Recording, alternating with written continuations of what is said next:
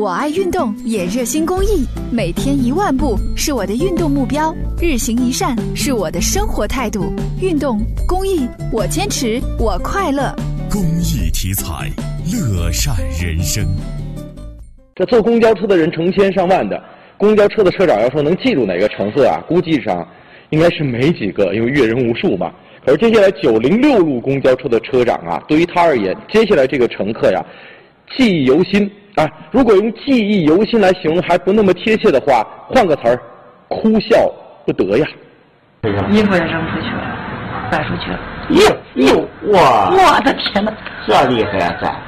画面里那个花样百出的男子是乘坐九零六路公交车的一名乘客，因为醉酒上车后骚扰其他乘客，无奈车长报警。当民警来了之后，就出现了开头的一幕：脱下衣服鞋子直接蹦下车，想着他这蹦下车了是不是该走了？可谁知他又上车来了，穿上衣服再次表演。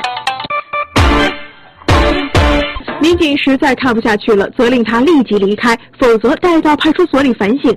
男子似乎清醒了，决定离开。不过这临走之时啊，不忘再次来段表演。本想着这事儿就算是过去了，可就在第二天，该男子又出现了，直接挡在九零六路公交车的前面。车长不让上车，他直接坐在车前面挡住，不让车走。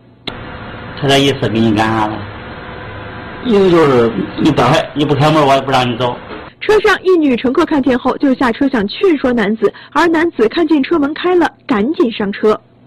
男子上车之后又不消停了，不顾车上乘客劝说，拿出一瓶白酒在车上自顾自地喝了起来。看到这种情况，九零六路公交车长害怕出现什么状况，随即安排车内其他乘客下车，转乘其他车辆，然后车长过来劝说男子下车。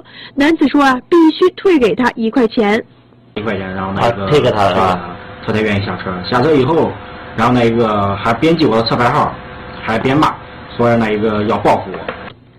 哎，遇上这样的奇葩男，车长们啊也是无奈呀。